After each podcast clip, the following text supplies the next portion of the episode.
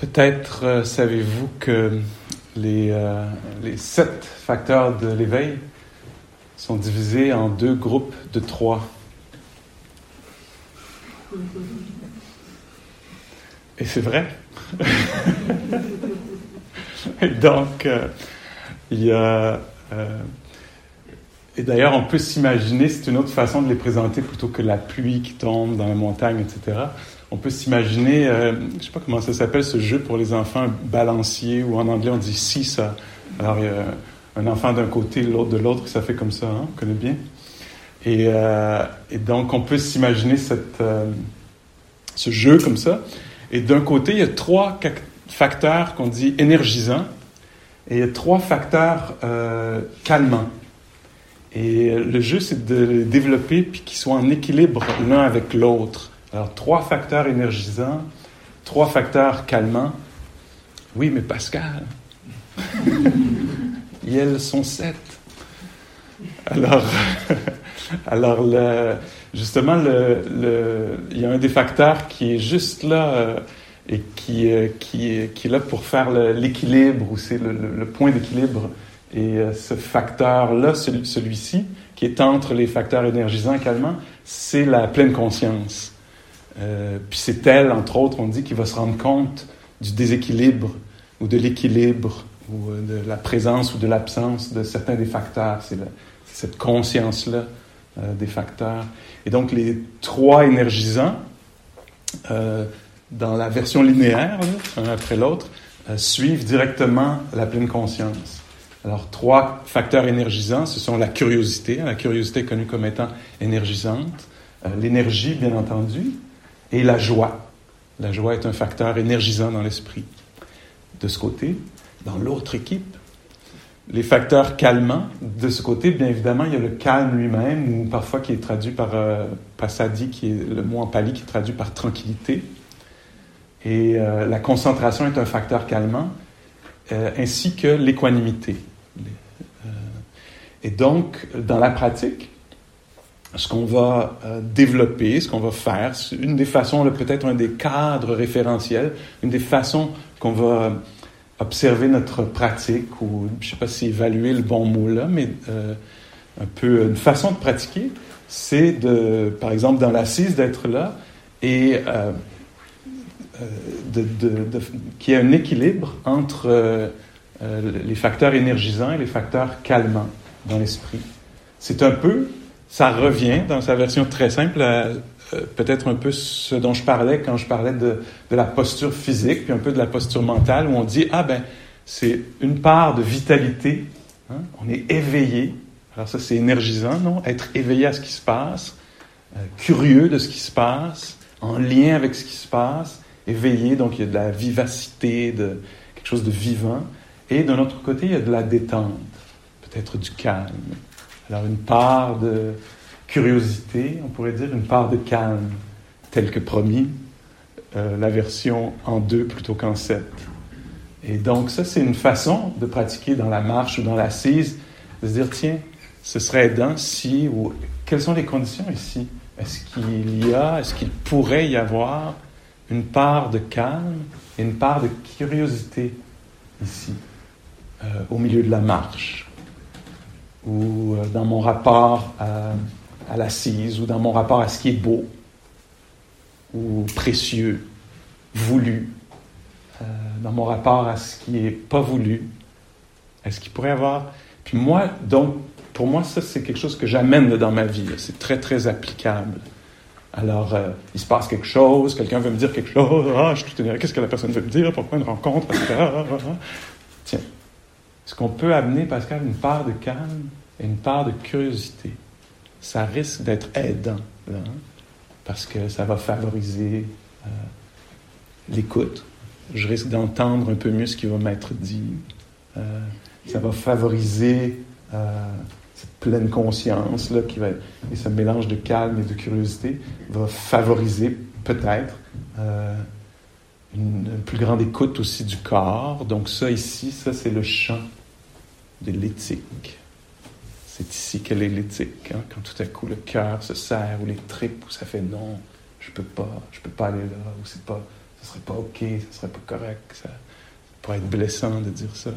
Alors une, écoute euh, vipassana, plus profonde. En tout cas, il y a beaucoup d'intelligence ici qui, qui vont m'indiquer des choses sur, euh, sur l'intégrité, mon intégrité, mes valeurs. En fait, quand il y a ces, ces, différentes qualités-là sont, sont présentes et vivantes, entre autres, euh, on dit la sagesse, même la sagesse là, qui est très instable et chambranlante, euh, peut revenir. Hein. Quand il y a cette qualité de présence-là, tout à coup, je peux avoir accès à une plus grande sagesse que celle à laquelle j'ai accès dans mon énervement, ma réactivité. Est-ce que vous reconnaissez quelque chose là-dedans, de, possible au moins? Hein? Et donc c'est pour ça qu'on crée ces conditions-là en nous. C'est pour qu'on ait accès à plus d'intégrité, plus de, qu'on ait accès à nos valeurs, hein, qu'on se rappelle, ah oui, ça compte pour moi le respect, la considération, le respect de moi-même, de l'autre, etc. Et donc ces qualités-là vont euh, amener les valeurs, vont amener notre, à l'avant-plan la sagesse, la créativité. D'après moi aussi, ça nage un peu dans ces eaux-là, ça apparaît dans ces circonstances-là. Euh, plus que dans l'agitation, l'obsession, etc. Et donc, euh, la, pensée créative, des, solutions qui peuvent apparaître tout à coup, là, qui n'étaient pas prévues quand il y a peut-être une dose de calme, d'engagement dans la réalité, quelque chose comme ça.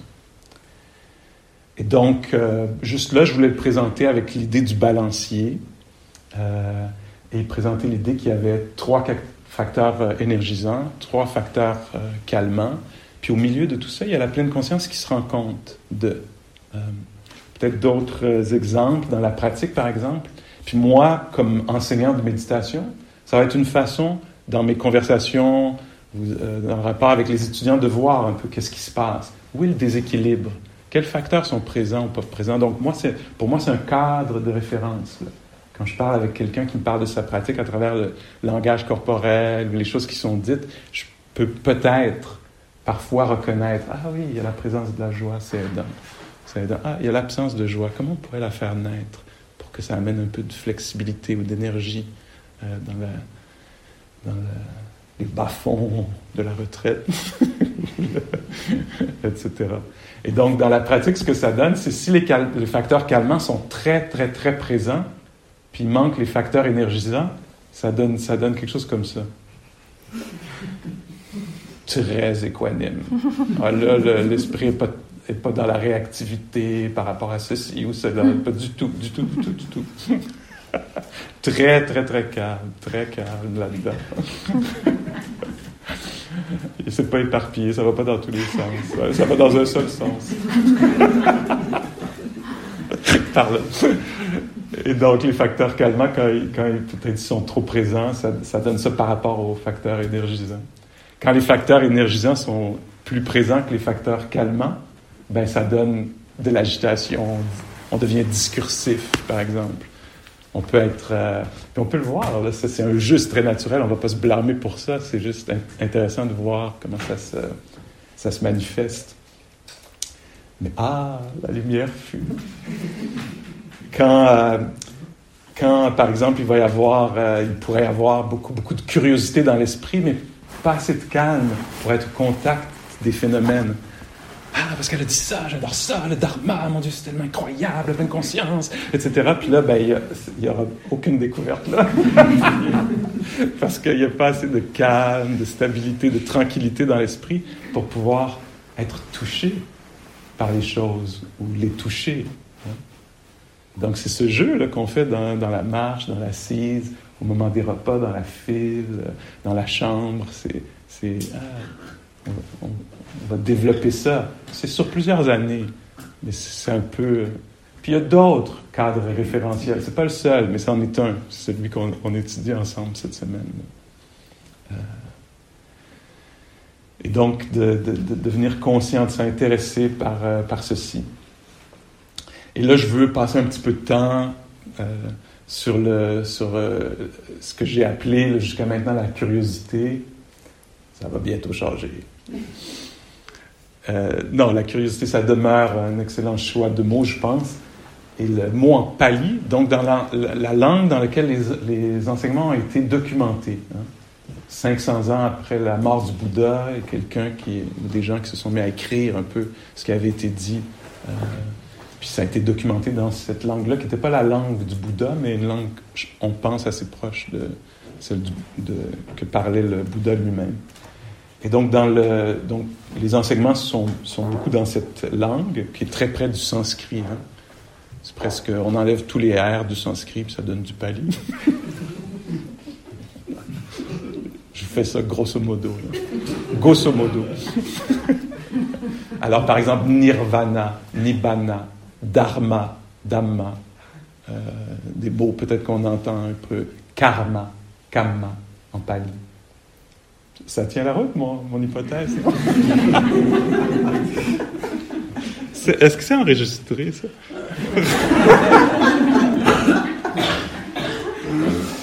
aïe, aïe, aïe. Et donc, en pali, euh, le, terme qui est utilisé pour ce deuxième facteur de l'éveil, donc il y, a, il y, a, sati, la pleine conscience, qui mène naturellement, on dit, à dhamma, dhamma vichaya. Dhamma vichaya. Alors, le dharma, peut-être vous avez entendu ce terme-là ici et là, certains d'entre vous connaissez bien ce, terme-là, qui peut avoir différentes significations euh, dans différents contextes. Euh, euh, donc, dhamma en pali, dharma en sanskrit. Et le mot dharma, ça peut, vouloir, ça peut faire référence à une pratique spirituelle. Donc, à une certaine époque, peut-être les gens se disaient Quel est ton dharma? Quelle, est ta pratique spirituelle? Il va dire Ah, ben moi, je, travaille avec tel enseignant, tout tel enseignant, je fais telle pratique. Toi, ton dharma? Ah, ben moi, c'est, je suis les enseignements du Bouddha. Ah, c'est ça ton dharma, ta pratique spirituelle. Le dharma, euh, dans le contexte ici, euh, si je l'emploie avec un D majuscule, donc à l'oral, il faut, être très attentif. Avec un D majuscule, ça fait référence aux enseignements du Bouddha spécifiquement. Alors tout le curriculum, là, ou tous les enseignements de, la psychologie ou de la philosophie bouddhiste. Euh, avec un petit D, Dhamma, comme dans Dhamma Vichaya, comme dans cette expression, Dhamma Vichaya, le, le mot, on peut le traduire par le mot phénomène. Alors c'est un phénomène de la nature. Dhamma Vichaya, on traduit par euh, investigation. Alors ça devient, ce que moi j'ai traduit par curiosité, ça devient investigation des phénomènes. Investigation des phénomènes. Alors qu'est-ce que ça veut dire? Qu'est-ce que ça veut dire? Ben, l'investigation, c'est ça, c'est cette curiosité, cette... Euh, euh, deux personnes, je pense, dans les petits groupes ont employé ce mot-là, le décortiquer. Hein? On décortique un peu notre expérience ici. On dit, bon, c'est moi, mais qu'est-ce que c'est moi? Bon, ben, un, deux, trois, quatre, c'est un corps, c'est une posture. Euh, après ça, c'est des expériences passagères de plaisir ou de déplaisir. Après ça, qu'est-ce que c'est ce que j'appelle moi? Ben, c'est une série de, d'états mentaux. Hein. La confusion, la clarté, euh, l'opinion, l'arrogance, le doute de soi, toutes sortes d'ambiances intérieures qui, passent comme ça. Et donc, euh, c'est ça, le Dhamma, le phénomène, c'est un petit aspect de l'expérience humaine qui, qu'on isole pour, le, pour l'explorer, pour sortir de moi, je suis le même, j'ai toujours été comme ça, ben attends, en ce moment, qu'est-ce qui se passe? Déconstruisons un peu. Hein. Il y a un aspect de déconstruction dans, la recherche qu'on fait. Et donc, euh, moi, j'aime beaucoup cette expression d'investigation des phénomènes parce que pour moi, ce que ça indique d'abord et avant tout, ce que mes enseignantes et mes enseignants m'ont appris, euh, ce qu'ils m'ont transmis, je pense, c'est que c'est cet angle particulier. Et on en a parlé ici, puis ça me permet de le répéter euh, encore, de, revoir ça ensemble, peut-être. C'est au moment où je m'assois pour euh, faire la pratique de la méditation, il y a une autre perspective, une autre perception des choses. Alors, c'est pas juste ce que je dois faire, la technique, c'est une partie de l'affaire peut-être, mais ce qui est très très important, c'est l'angle de vue. Alors, quand je m'assois ici pour pratiquer, c'est pas à propos de Pascal. Je fais une investigation des phénomènes de la nature, des choses, de la nature humaine. Alors, c'est un peu plus large que Pascal. Me suivez-vous? Alors, je m'assois ici, j'explore, c'est la chance de découvrir ce qu'est la douleur, ou l'aisance, euh, la joie, la peine, la perte, euh, l'irritation, l'espace, le dur, le mou, l'expansion, la contraction. Donc c'est ce que ça veut dire l'investigation des phénomènes, c'est qu'on change un peu de façon de comprendre les choses. C'est le mot phénomène fait référence entre autres à ça. Et donc, de cette façon-là, pour moi, comment je le ressens, ou euh, souvent, je dirais, c'est que, d'une façon peut-être un peu étrange et surprenante, ce que ça donne, c'est que ça me fait basculer au cœur de l'humanité.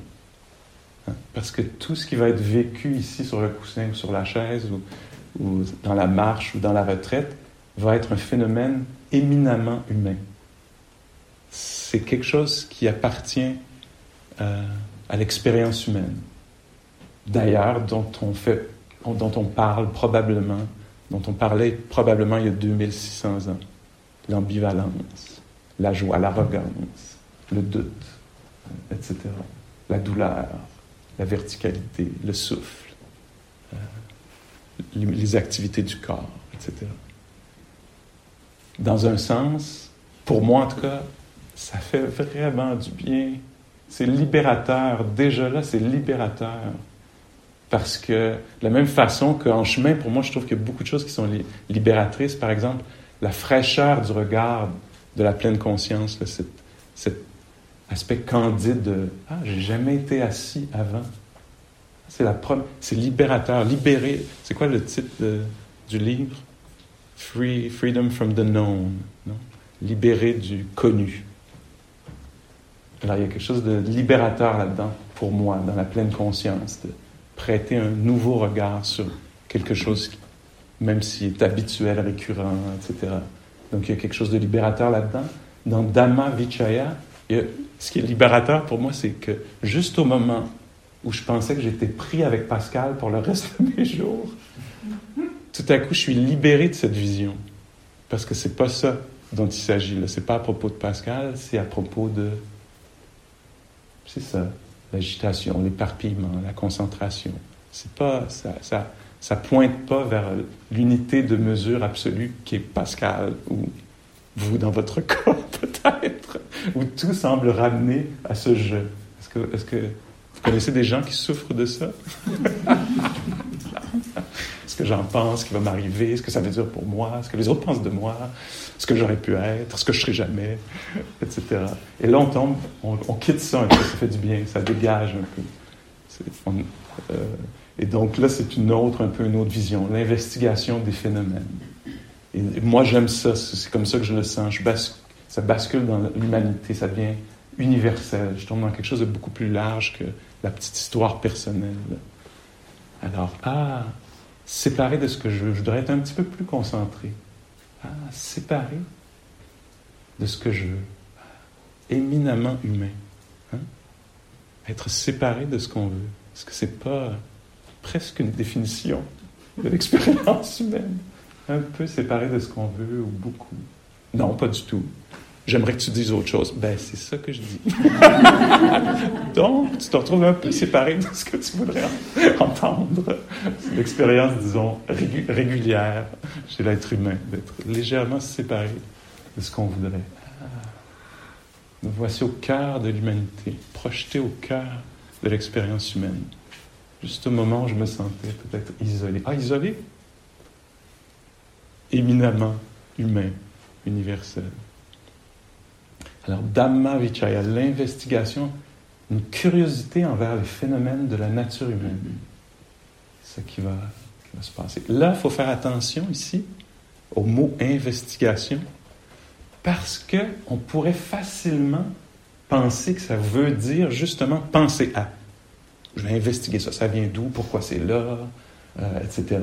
Alors que l'investigation des phénomènes dans la pratique bouddhiste, là, ce que ça veut dire ici, il n'y a pas beaucoup de mots. Il y a très très peu de mots, puisque c'est plus de la réceptivité, c'est du contact, des qualités. On peut s'imaginer euh, une biologiste ou un biologiste dans la nature qui observe des animaux. Et le biologiste ne va pas poser des questions aux animaux, leur expliquer qui ils sont, comment ils procèdent, ce qu'ils font. Vous êtes en rut en ce moment. Alors vous faites une petite danse un peu étrange là parce que vous êtes en rut. c'est pas très conceptuel. Hein. on reste juste là. Bon, c'est sûr que j'ai, j'ai pas fait beaucoup de biologie ni de terrain dans ce sens-là, mais d'après ce que j'ai observé à la télé, la biologiste reste là et observe. Et c'est la qualité du contact, pleine conscience, sur la durée. Hein. Demeurer au contact, Kamala Masters. Demeurer au contact, rester au contact, en demeurant là, un peu caché, attentif, attentive, les liens se font d'eux-mêmes. Hein. Ce que j'aime, je reviens toujours au même exemple, je ne sais pas si ça vient de qui exactement, mais, ou si ça s'est répété plusieurs fois, mais là où on pensait que les bébés, je ne sais pas quoi, là, remplissaient l'espace, le, castor, pour faire local. Alors, quand on pensait que les bébés castors étaient en train de se battre, en fait, on se rend compte que, en restant attentif, qu'en fait, non, ils sont en train de socialiser, puis d'apprendre ceci et cela pas pour euh, de je sais pas quoi. Hein. Et donc là, on avait une idée préconçue, une première idée, une hypothèse, puis en restant, en demeurant en contact, quelque chose d'autre est révélé, une autre information. Ah tiens, c'est le soir qui sortent. Ah, c'est intéressant, le jour. Et on reste au contact, on reste au contact, et quelque chose d'autre est révélé, ce qu'on appelle insight, vipassana, compréhension profonde. Comment ça a lieu? Avec un contact de qualité. Alors l'investigation, c'est très, ça semble passif. Hein? Puis ça a l'air de ça un peu, non, aussi, ce qu'on fait? On marche, on marche, on prête attention, on oublie, on prête attention à nouveau, on prête attention à nouveau. Puis il y a un moment où, oups, tout à coup, on va découvrir quelque chose qui était peut-être là, mais pas encore vu, pas encore euh, conscientisé. Et là, tout à coup, ah, j'ai compris ça dans ma façon de fonctionner, dans la nature des choses. Et donc l'investigation des phénomènes, c'est quelque chose de... Je ne veux pas dire passif, parce que c'est il y a cette part-là de trois facteurs très engageants, très euh, énergisants. Alors, c'est, on dit parfois participatif, ça participe. Hein. Quand on amène de la pleine conscience dans le champ de quelque chose, ça va changer les choses. Il y a quelque chose qui va être révélé.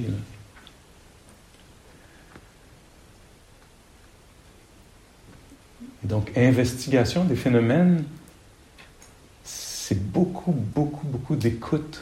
C'est dans la durée, dans la qualité du contact, du lien, être au contact d'eux et demeurer au contact euh, d'eux. Avec cet intérêt accru. Hein.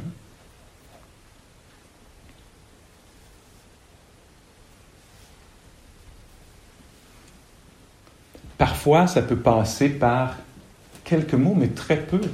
Vous connaissez peut-être la technique, appelons-le comme ça, de, ce qu'on appelle en anglais noting ou labeling. Alors, prendre une note mentale. Et donc, je suis assis ici et je vais utiliser les concepts ou la, pensée parlante, on pourrait dire, pour nommer ce qui se passe. Euh, et donc, je suis assis ici en pratique Inspiration, expiration.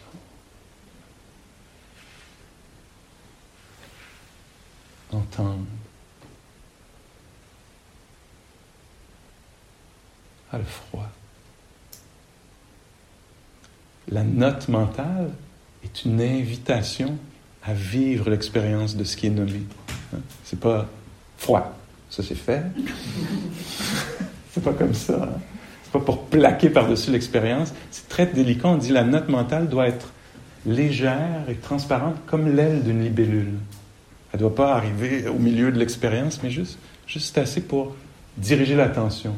La note mentale, Joseph, euh, de nos enseignants, euh, un enseignant très respecté, dit c'est un peu comme le cadre autour d'une euh, d'une toile, d'une photographie par exemple. C'est pour inviter à voir, à vivre l'expérience. Alors la note mentale, quand en marchant, je dis par exemple un pas, c'est pour m'inviter à le sentir. Ou ah, goût, un goût sucré. Ça mène vers le silence, ça mène vers éprouver, ressentir, vivre l'expérience en, conscience. Hein. Alors vous pouvez, on peut ici utiliser la note mentale.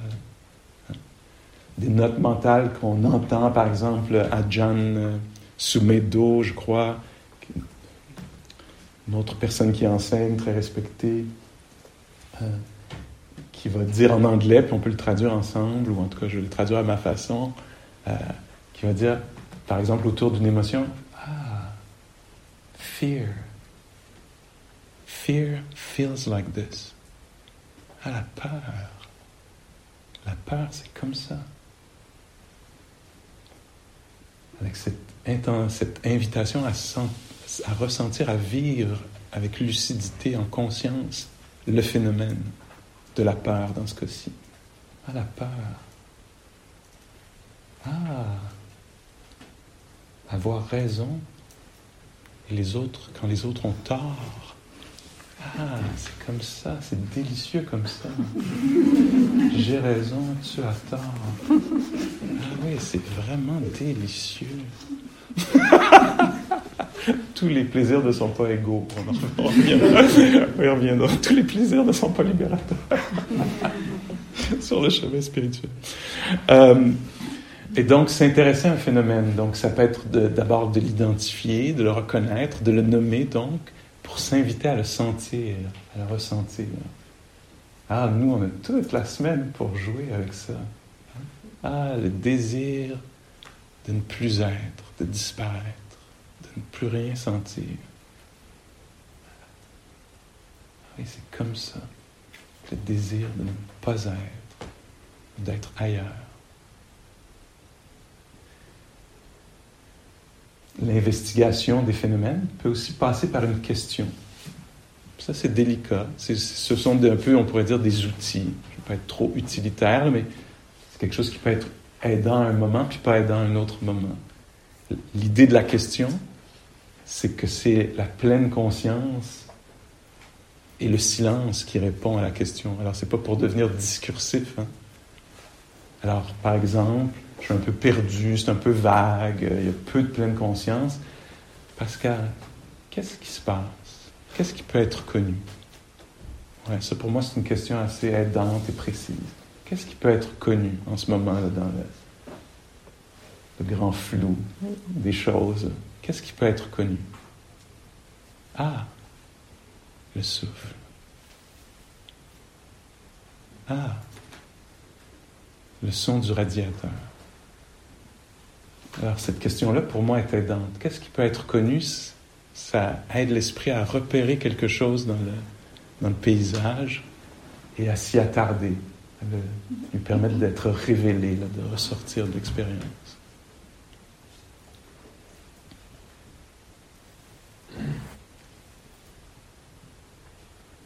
Si vous avez pratiqué avec Martine Batchelor, par exemple, elle parle hein, de, la grande question dans le, zen coréen. Hein. Qu'est-ce que c'est?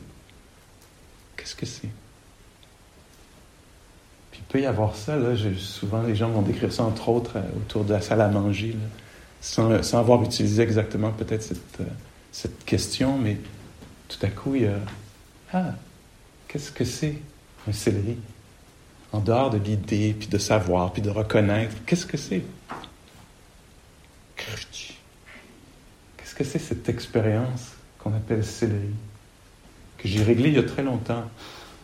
Mais là, redécouvrons, découvrir le familier.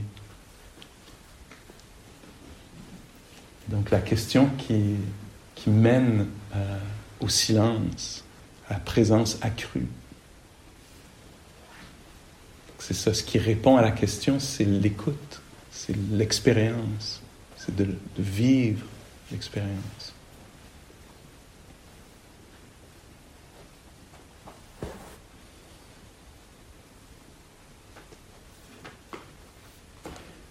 Dhamma Vichaya, l'investigation des phénomènes ou cette curiosité, euh, elle est aussi, elle repose, elle se pose dans les fondements dont j'ai parlé jusqu'à maintenant.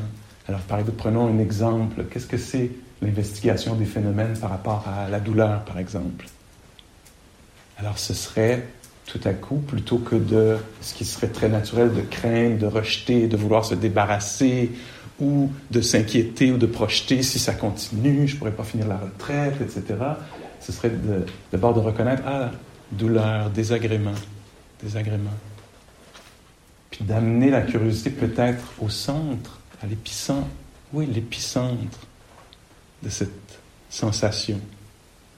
Et là, d'aller sentir, ah ouais, c'est en plein cœur du genou. Je mets des mots là, mais c'est pas nécessaire, c'est expérientiel phénoménologique, empirique?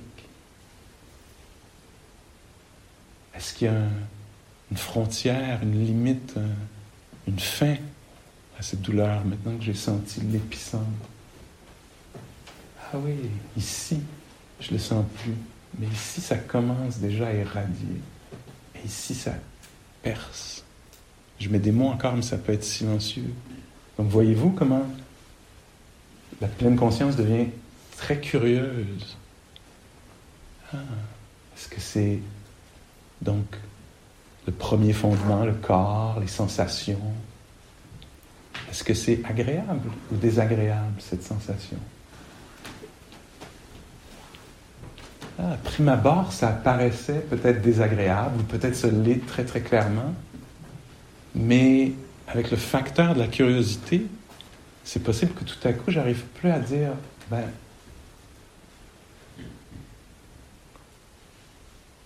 Ah, c'est intense. Tout à l'heure, j'aurais dit que c'était désagréable, mais là, avec cet apport de curiosité, j'arrive plus à dire.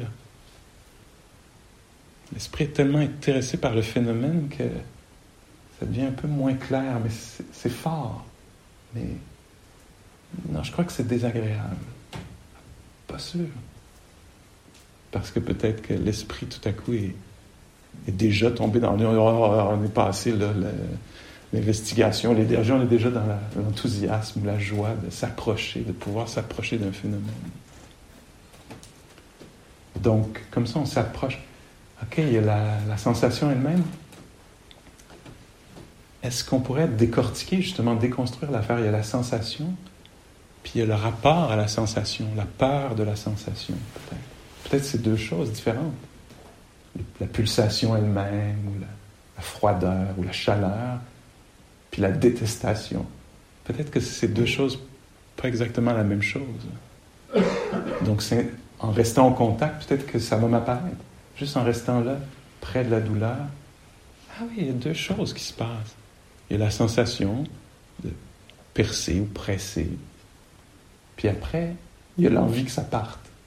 Ah oui, c'était pas évident au début. Mais là, tout à coup, ça commence à apparaître. Alors, investigation des phénomènes euh, par rapport euh, à une émotion. Comment ça se déploierait peut-être? Alors, euh, je sais pas, je peux être assis ici, j'ai la retraite, c'est nul ce truc, j'ai une mauvaise idée, pas du tout le bon moment pour moi de faire ça. De toute façon, je suis même pas sûr que ce soit une bonne affaire, tout ça. Qu'est-ce qui se passe, Pascal? Qu'est-ce, qui pourrait être connu, reconnu? ok. Découragé, peut-être. Quelque chose comme ça. Irrité. Ah, irrité. Et là, tout à coup, plutôt que d'être sous l'emprise de, tout à coup, il y a cette curiosité-là qui naît. Ah oui, irrité. Irrité comment? Je sais que je suis irrité. Ah, parce qu'ici, Donc je descends dans le corps, premier fondement de l'attention. L'investigation va dans le corps. Qu'est-ce que c'est que cette expérience d'irritation? Ah oui, c'est une sorte de rigidité dans la nuque, peut-être. Je mets des mots, là, mais ce serait senti. Hein. Puis après, en dedans, il y a une ambiance là, cassante. Merde! Hein. Ah oui, il y, a une, ambiance avec une intention de détruire, de casser. Une, texture, une saveur à l'expérience. C'est comme ça. OK.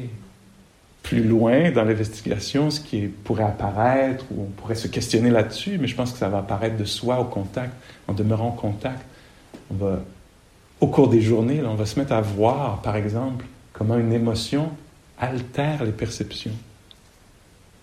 Qu'un lieu peut apparaître hostile ou accueillant, sans qu'il y ait de modification dans le lieu lui-même, mais quelques modifications intérieures. Je me souviens, quelqu'un ici, quelques années, avait décrit ça dans la petite rencontre qu'on avait. Je me permets de le partager parce que c'est du domaine de, l'humain, de la nature humaine. C'est un bel exemple. J'en ai vu des milliers, mais celui-là me revient puisqu'on est ici. Puis la personne disait, donc après quelques jours de pratique, bon, moi quand je suis arrivé ici, euh, le temps était gris, euh, le bâtiment est gris, le gravier est gris, c'était gris. C'était assez gris. Gris, gris. Bon, puis là, bon, ta pratique est assez grise aussi. Il faut le dire. Nommons les choses pour ce qu'elles sont, pas pour ce qu'elles apparaissent. On n'a pas, pas cette sagesse-là encore, de voir que les perceptions sont, les choses sont des mirages, puisque. Donc, tout est gris. La pratique, la marche grise, l'assise grise. Euh, c'est gris. Et euh, donc, la personne décrit ça. C'était comme ça pour moi, puis c'était comme ça de façon assez constante. Tout, était assez gris. Et il y a un moment je faisais la marche grise à l'extérieur, dans le gravier gris. Et là, tout à coup, est apparu euh, ce que j'ai vu aussi d'ailleurs il y a quelques jours, quand on est arrivé. ça m'a rappelé cette histoire-là. La, personne a dit en marchant, tout à coup, je regardais au sol, c'était gris, c'était gris. Et là, j'ai vu quelque chose que je ne savais pas ce que c'était, mais qui n'était pas gris. Et donc, je me suis approché puis j'ai découvert que c'était un bouchon de liège, de bouchon de champagne. Qui, c'était juste un petit bout du bouchon de champagne qui, dépassait du, du, gravier. Et tout à coup, moi, je pense que ce moment-là était conditionnel aux différents moments d'attention, d'attention, d'attention. Mais la personne dit, à ce moment-là, Pascal, tout à coup, tout s'est transformé. Je me suis rendu compte qu'il y a des gens qui venaient ici pour des mariages. Que pour des gens, c'était le lieu le plus beau qu'ils avaient choisi pour le moment le plus important de leur vie.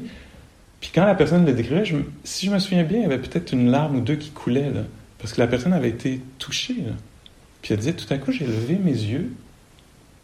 Puis là, ça, je ne pourrais pas le faire parce que j'ai pas le vocabulaire de cette personne-là. Je sais pas si tu te souviens, mais la personne dit, tout à coup, j'ai levé, mais ça me donne un frisson d'y penser. Elle dit, tout à coup, mes yeux se sont levés, puis j'ai regardé autour. Puis le gris du bâtiment était un gris souris. Je pense quelque chose comme ça. Et le gravier était, il y avait du gris rose, du gris bleu, du gris vert. Le ciel avait un gris particulier. Et là, tout a pris un peu de, couleur dans, cette grisâtre. Puis la personne décrivait ça, puis elle a dit, à la fin, elle a dit quelque chose comme Je suis vraiment contente d'être venue. C'est pas grand-chose, mais c'est ça que je voulais partager dans le groupe aujourd'hui.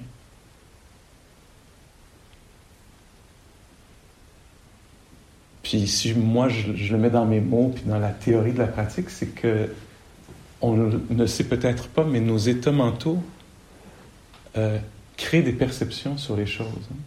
donnent, créent un monde, un monde euh, drabe, comme on dirait en québécois, flat, plate, euh, gris, beige. Ou donc c'est ça que l'état dans lequel on est euh, la peur va créer un sentiment d'hostilité. Puis je suis pas en train de dire qu'il n'est pas là sinon, là, qu'il est créé de toutes parts, mais certainement il y a une sorte de collaboration des états mentaux. Puis je l'ai vu vraiment beaucoup de fois, beaucoup, beaucoup de fois, où les gens, avec l'application de l'attention, l'attention. Je me souviens, il y a, quelques fois qui m'ont marqué, puisqu'ils me reviennent à l'esprit facilement, mais je me souviens de quelqu'un qui disait, euh, comme ça aussi, au bout de deux, trois jours, euh, Ouais, là, c'est ma troisième retraite, alors tout, ce dont tu parlais, je connaissais, je connais, ouais, ça je connais, ça je connais amenez-moi la bonne matière, le nouveau, le subtil, etc. Puis la personne décrit ça, tu sais.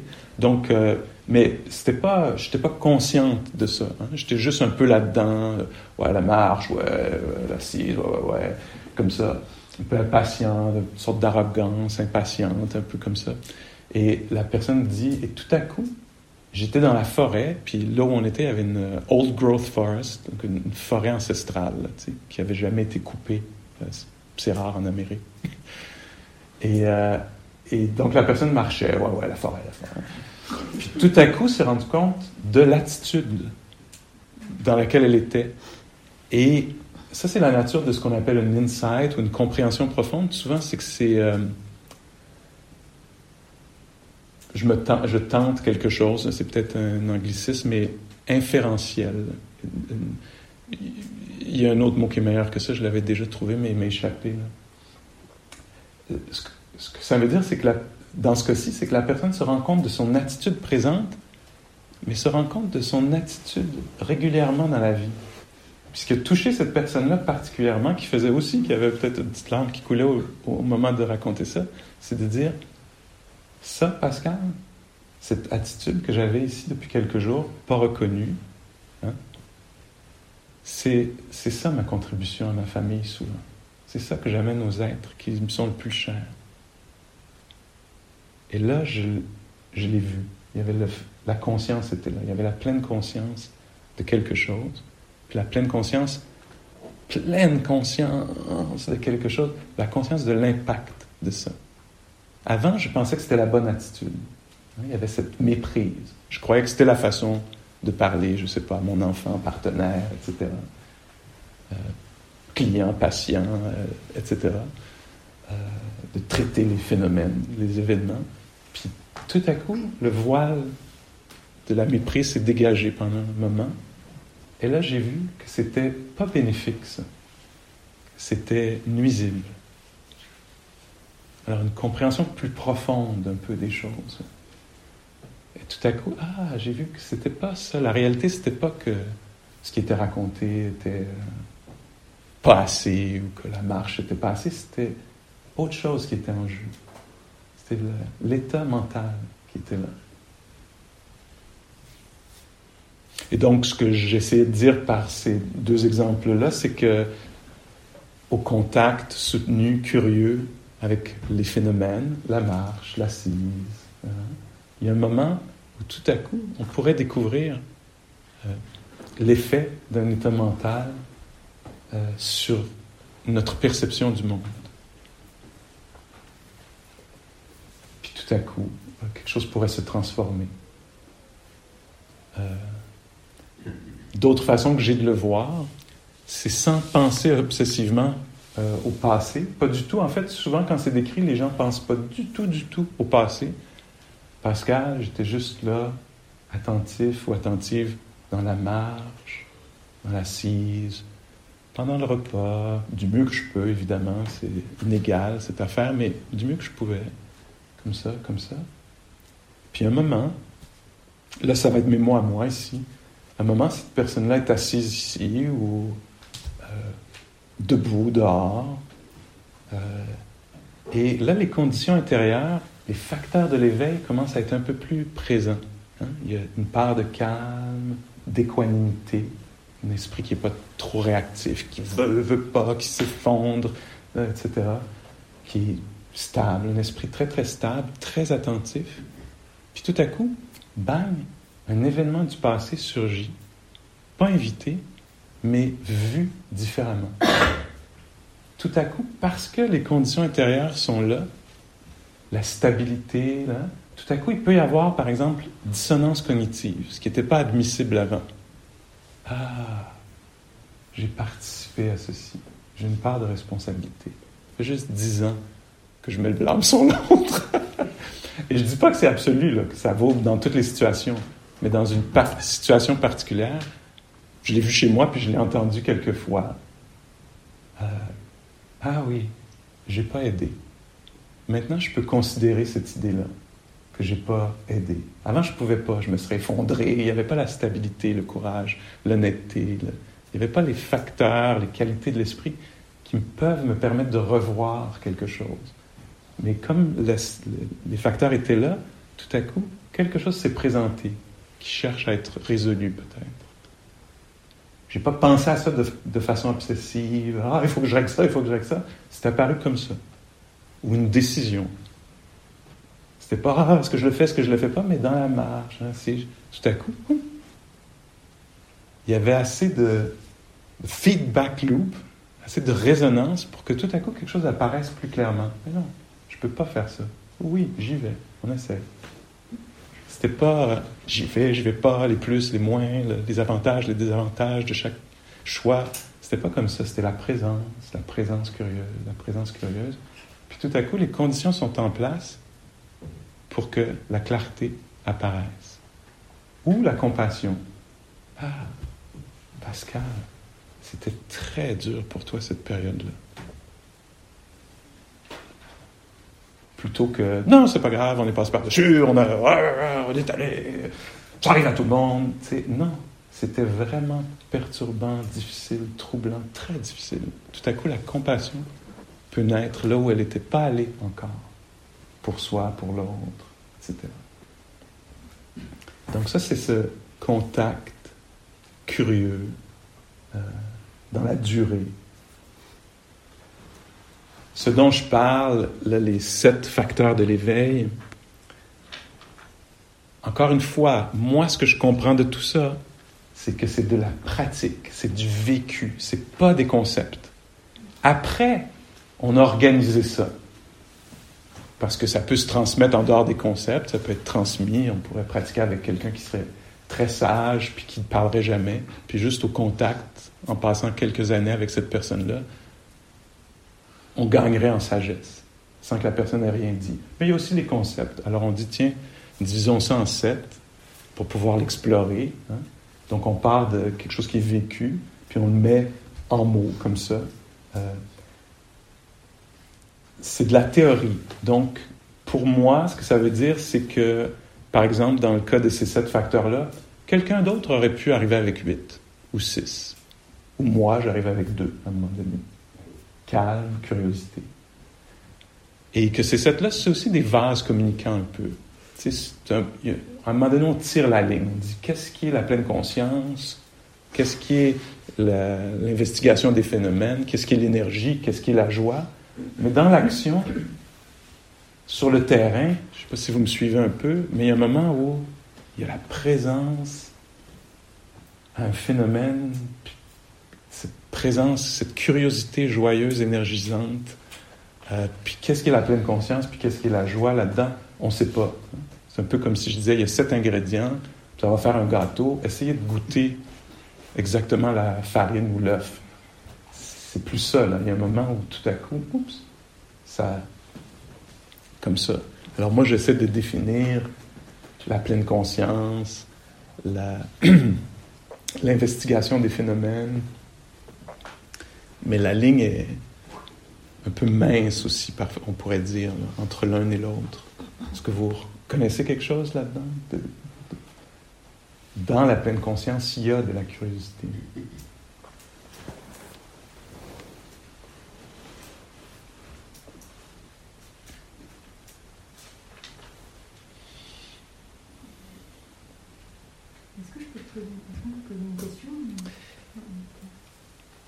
Dans la forme classique, il n'y aurait pas de question. Est-ce que tu peux vivre avec la question? Puis demain matin, on fera des questions. Tu sais, on pourrait facilement dire, ben oui, pose la question. Mais c'est intéressant de voir qu'il y a une certaine forme. Puis, c'est bien parce qu'on peut ne, pas la. ça n'a pas été exposé, euh, les règles du jeu exactement. Donc, est-ce que ça va si je dis dans cette forme-là? Tout à coup, il y a une question qui naît. Ça peut être intéressant aussi de vivre quelques heures avec la question. Parce qu'une question, c'est porteur d'énergie, de, curiosité. Qu'est-ce que ça veut dire pour moi? Qu'est-ce que ça peut vouloir dire dans ce cas-ci? Ça peut être aussi porteur de doute, ouais, mais ça, ça, ça s'additionne pas bien dans ce que je comprends du monde ou de la pratique, etc. Puis est-ce que je peux être avec quelque chose d'irrésolu, d'un peu mal à l'aise, inconfortable, si ça apparaît comme ça?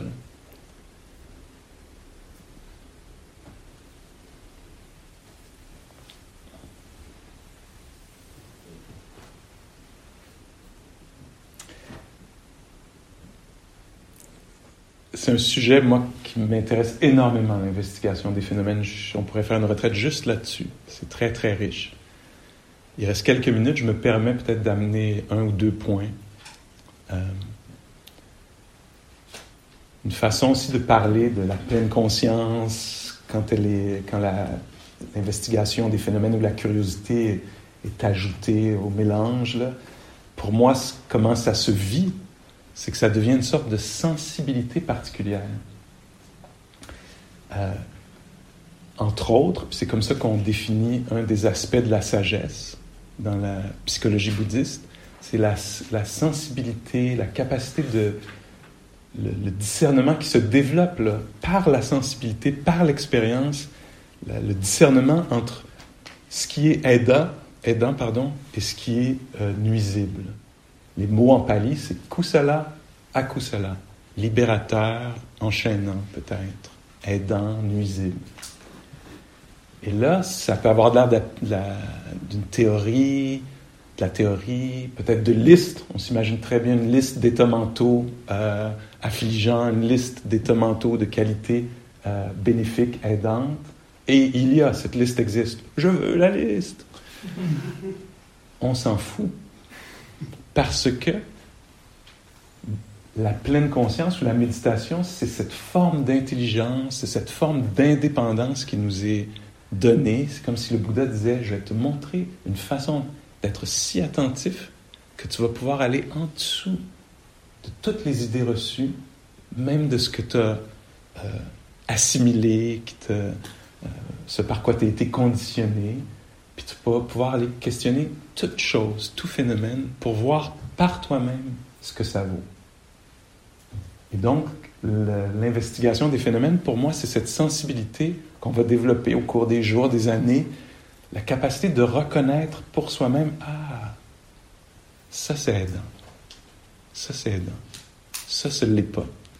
Et le parcours sur le chemin spirituel, c'est de clarifier qu'on pensait que c'était aidant de brusquer les gens par exemple. Ça va aider les choses à avancer. Ça va faire avancer les choses.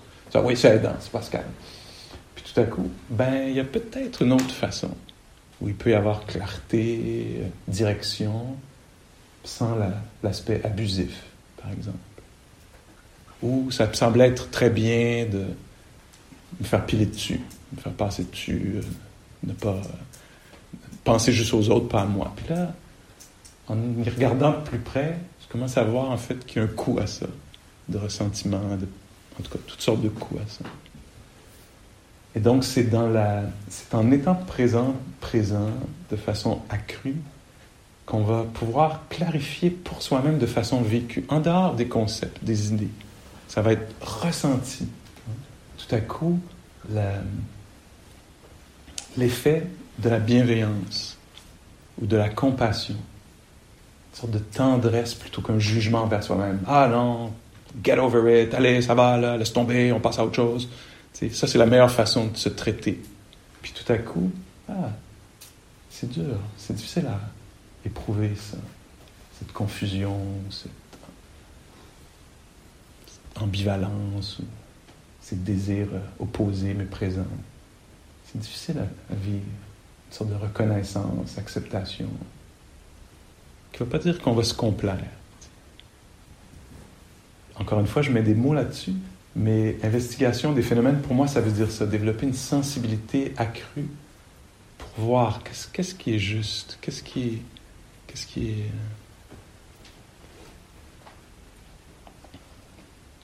Alors ça, ça fait vraiment référence dans la, dans la pratique bouddhique à ce qui mérite qu'on y renonce, qu'on abandonne, qu'on ne cultive pas, puis ce qui mérite d'être cultivé. d'être abandonné. On peut, tout le chemin peut être décrit comme ceci. Euh, abandonner euh, ce qui est nuisible, cultiver ce qui est aidant. Puis pour savoir la différence, c'est pas évident. C'est pas évident.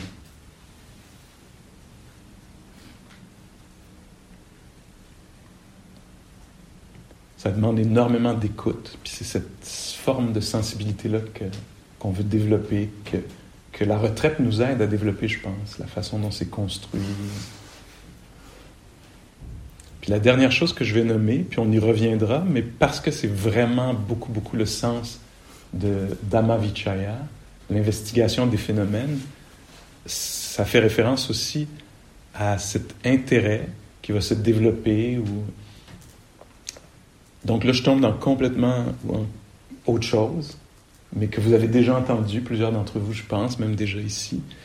Mais l'investigation des phénomènes, c'est une présence accrue et soutenue qui nous permet d'être présente, présent, présent, lucide, conscient de l'apparition d'un phénomène et de sa disparition. Alors, investiguer un phénomène, ça fait beaucoup, beaucoup référence à la nature éphémère, impermanente des choses. Donc, premier fondement, le corps, en étant attentif au corps, je vais voir qu'il est ce que je pensais être mon corps, c'est mon corps, ça fait quelques décennies que c'est mon corps, c'est une chose solide et permanente. Plus je vais être calme et attentif, curieux, curieuse, plus je vais découvrir que, mon Dieu, c'est une rivière. Ce que j'appelle le corps, c'est Parfois ça picote, parfois c'est froid, parfois c'est chaud, parfois c'est vertical, parfois c'est angulaire, parfois c'est lourd, parfois c'est léger, parfois c'est contracté, parfois c'est dégagé. C'est incroyablement changeant. Moi, j'avais réduit ça à une sorte de concept, mon corps. Puis en fait, c'est quelque chose de tellement changeant. Puis peut-être c'est plus clair, là, après, ça fait une heure que vous êtes assis. Peut-être c'est plus lourd ou pressant. que ça l'était il y a quelques minutes. Et donc, on amène cette attente. Puis là, tout à coup, on va voir les sensations passent, les sons passent, le visuel. Parfois, on voit, parfois, on voit plus. Parce que tout à coup, on est obsédé par quelque chose. La vision est disparue, la nature, les arbres, la retraite est disparue. Parce que tout à coup, on vit dans un monde, je suis en plein dans cette conversation importante-là que j'aurai peut-être jamais avec quelqu'un. Et tout à coup, cette conversation-là aussi disparaît. Alors les pensées, les perceptions sont changeantes. On va aller investiguer les plaisirs, donc s'approcher des plaisirs, des déplaisirs, puis on va, tout à coup, leur nature changeante va être révélée. Le plaisir, tout à coup, de voir un objet au sol. Ah, ah, ce phénomène naturel me rappelle quelque chose. Hein. Et puis tout à coup, euh, je sais pas, tout à coup autre chose, la cloche sonne, ou ça m'intéresse plus du tout, euh, j'ai plus le goût d'être ici, je veux être à la maison maintenant. Et on voit comment le, plaisir des plaisirs, c'est, c'est changeant. J'ai ma soupe chaude, mon truc, ça sent bon, ça va être tellement plaisant ce repas. Puis là, je l'échappe sur moi en m'assoyant. le plaisir est passé, ça devient déplaisant. Si je reste attentif, je vais voir que, ah, ça aussi, ça va passer. Et donc, l'investigation des phénomènes, c'est un intérêt accru pour la nature changeante euh, du monde physique, des plaisirs, des plaisirs, leur apparition, disparition, des états mentaux. Je suis de bonne humeur, je suis de mauvaise humeur. Euh, je suis d'accord, je suis plus d'accord. Ça m'apparaissait une bonne idée, ça m'apparaissait, ça m'apparaît une très mauvaise idée. On reste attentif puis on voit changer. Même, c'est pour ça qu'on s'arrête 30 hein, minutes comme ça. C'est pour voir comment les choses changent à l'intérieur de nous, autour de nous, dans le corps.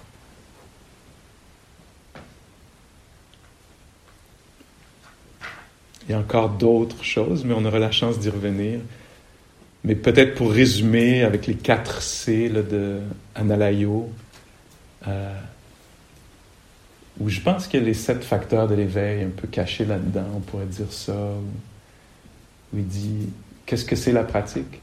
Continuer calmement de connaître le changement. Alors continuer, continuer la continuité, on en a parlé beaucoup ici, sans forcer, sans abandonner la continuité. Continuer calmement, facteur calmant, avec équanimité, avec équilibre, stabilité mentale, calmement, continuer euh, à connaître. Connaître, la curiosité, l'intérêt, l'aspect énergisant. Continuer calmement à connaître, qui est la pleine conscience aussi. Continuer calmement à connaître quoi? Le changement, la nature dynamique des choses. Quelqu'un parlait aujourd'hui très bien des identités.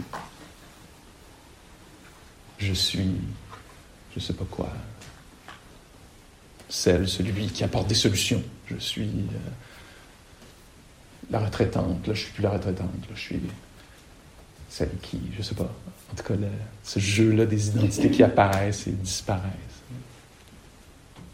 Par exemple, moi je suis l'enseignant en ce moment.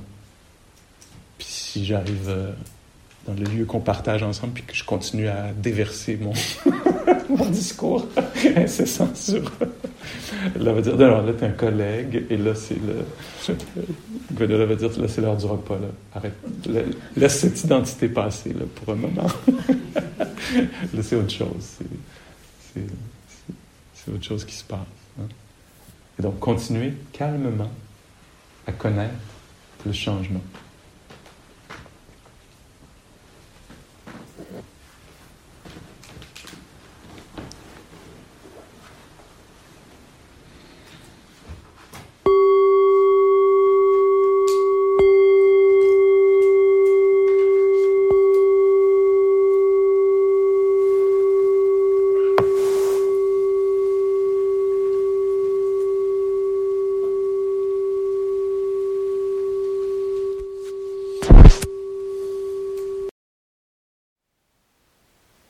Thank you for listening. To learn how you can support the teachers and Dharma Seed, please visit dharmaseed.org slash donate.